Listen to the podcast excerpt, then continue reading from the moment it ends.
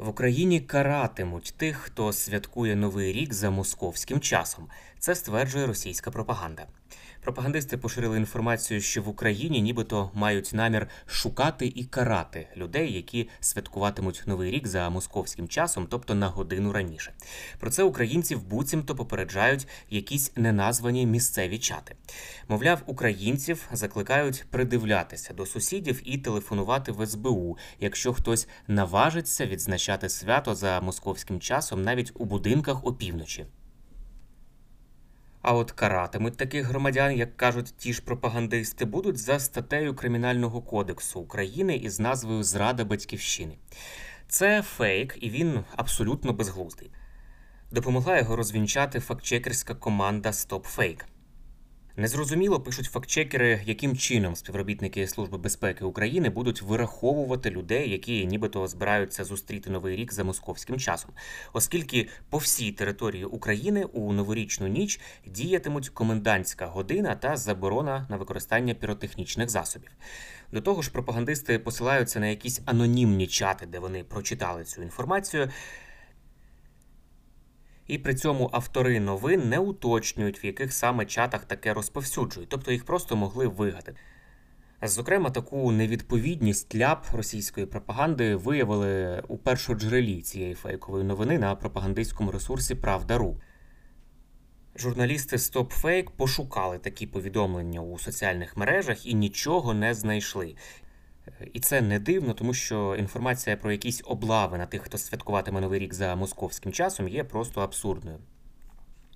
Речниця національної поліції Мар'яна Рева в ефірі Суспільного в національному телемарафоні заявила, що певних порушників таки будуть затримувати, але це зовсім не ті, хто святкує за московським часом, не за такою ознакою будуть затримувати, а тих, хто порушує комендантську годину або ж використовує піротехнічні засоби. Послухаємо.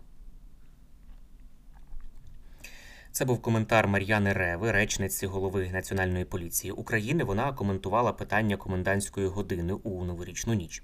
Нагадаю, що під час комендантської години заборонено перебувати на вулиці в інших громадських місцях, пересуватися транспортом чи пішки. Винятком є робота критичної інфраструктури, і це має підтверджуватися відповідною перепусткою. І паспорт, звісно, для такої е, ситуації потрібно мати.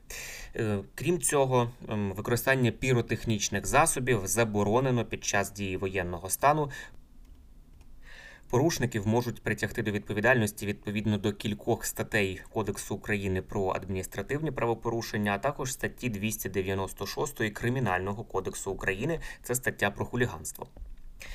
Нагадаю також, що 23 грудня Київська обласна військова адміністрація заявила, що на території області заборонено реалізувати і використовувати піротехнічні засоби, тобто навіть продаж заборонений. Це стосується, наприклад, феєрверків, бенгальських вогнів, уважно, петард та інших засобів.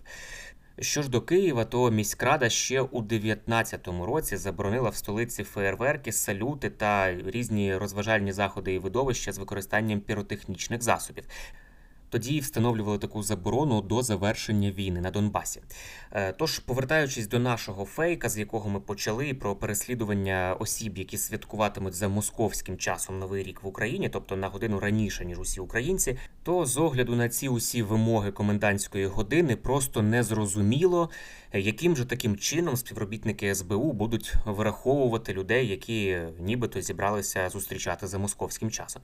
Заява про те, що таких людей садитимуть за грати за державну зраду, також є фейковою. В дійсності вона не відповідає, стверджують аналітики StopFake. тому що Україна це правова держава, і поняття державна зрада в нас не є якимось абстрактним. Ми от відкриваємо кримінальний кодекс, шукаємо тут статтю яка називається Державна зрада. Це 111 стаття. От цитую.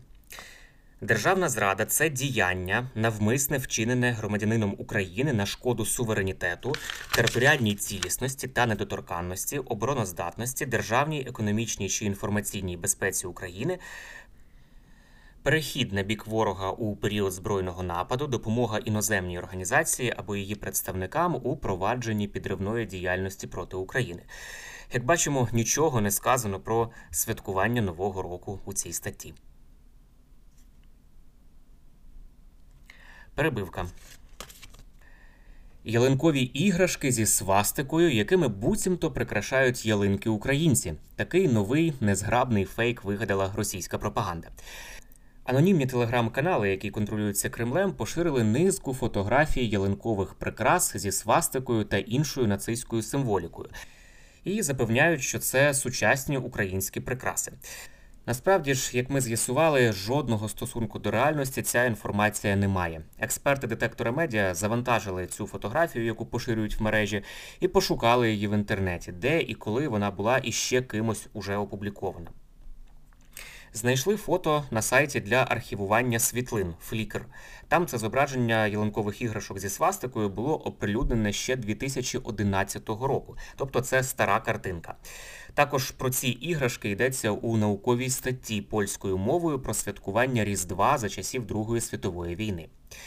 Звідки ж таке фото взялося? Ми розшукали і це. Світлина зроблена в музеї хліба та мистецтва е, у німецькому місті Ульм. Німецькі мистецтвознавці у 2013 році виставили цілу колекцію ялинкових прикрас часів Третього рейху, аби продемонструвати, як фанатики нацистські змінювали символи Різдва.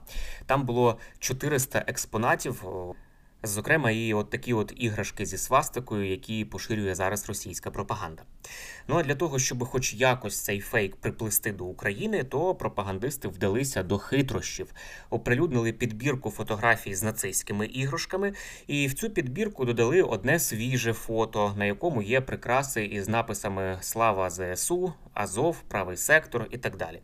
Цю фотографію пропагандисти вкрали із сайту онлайн-магазину, де продаються сучасні патріотичні новорічні іграшки в Україні. Російська пропаганда регулярно поширює вигадані докази е, прихильності України до нацистської ідеології, аби виправдати необхідність своєї вигаданої денацифікації України. Але тут е, варто нагадати, що настільки безглуздими є ці спроби, що навіть для внутрішньої російської аудиторії від літа пропагандисти е, почали вже суттєво менше вживати термін денацифікація. Ну, по-перше, російські чиновники його вимовити без помилок не можуть. А по-друге, і люди, як виявили соціологічні дослідження, не зовсім розуміють про що йдеться.